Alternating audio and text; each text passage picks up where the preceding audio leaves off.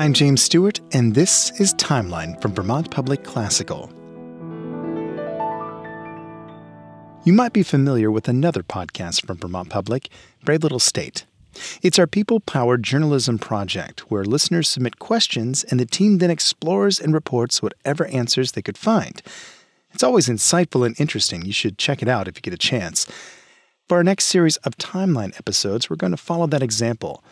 I recently got an email from a listener who had a question that they would like us to explore. My name is Janet Watton, and I live in Randolph Center. Janet was president of the board of the Chandler Center for the Arts for many years. And I was the one that mostly um, suggested whom we book for the, all of the classical performances that we have at Chandler. Janet has a question about a French composer of the late 18th century named Joseph Bologne Chevalier de Saint George. Well, like probably everybody else, I never heard of this man. And my daughter and I went to Caramoor last um, July.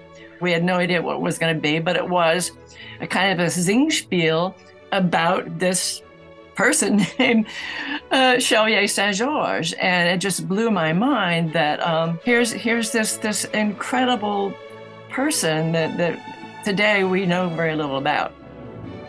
So, for the next few episodes of Timeline, we're going to try to answer this question that Janet gave us. Why was Chevalier Saint Georges, who was so prominent during his time, now unknown in, in our time? This is a timely question as well. There's been recent interest in the music of this classical violinist, conductor, and composer. Ensembles have been performing and recording his music for the past couple of decades. And just last year, there was a biopic called Chevalier, written by Stephanie Robinson and directed by Stephen Williams. So Chevalier's name is just starting to be recognized today. But it's fair to ask why has it taken over two centuries for us to notice and acknowledge this amazingly talented musician? The answer to that question will take us on a journey through the politics of the first French colonial empire, the French Revolution, and the rise of Napoleon. We'll talk about fencing, slavery, scorned lovers, racism, and even the language we use to define composers like Chevalier. We'll meet characters like Haydn, Gossec, Mozart, and Marie Antoinette. And I won't be doing this alone. I reached out to my colleague Myra Flynn, the creator and host of the podcast Homegoings, a righteous space for art and race. Myra is a prolific songwriter and performer with roots in the classical music world. I started classical piano at age four and kind of as soon as I could as a teenager left it for songwriting, but it's still in me, you know? It never leaves you or your muscle memory.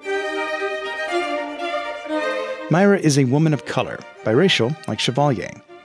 I sat down with her and previewed this entire story. I asked her not to do any research of her own ahead of time so I can get her reactions in real time.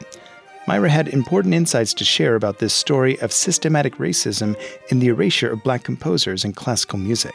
It's just, it's so tough and it's so nuanced. However, I do believe that art wraps some of these more difficult subjects up in a gift wrap of sorts where we can swallow the pill a little more easily because art was a way through for pretty much everybody who ever made it.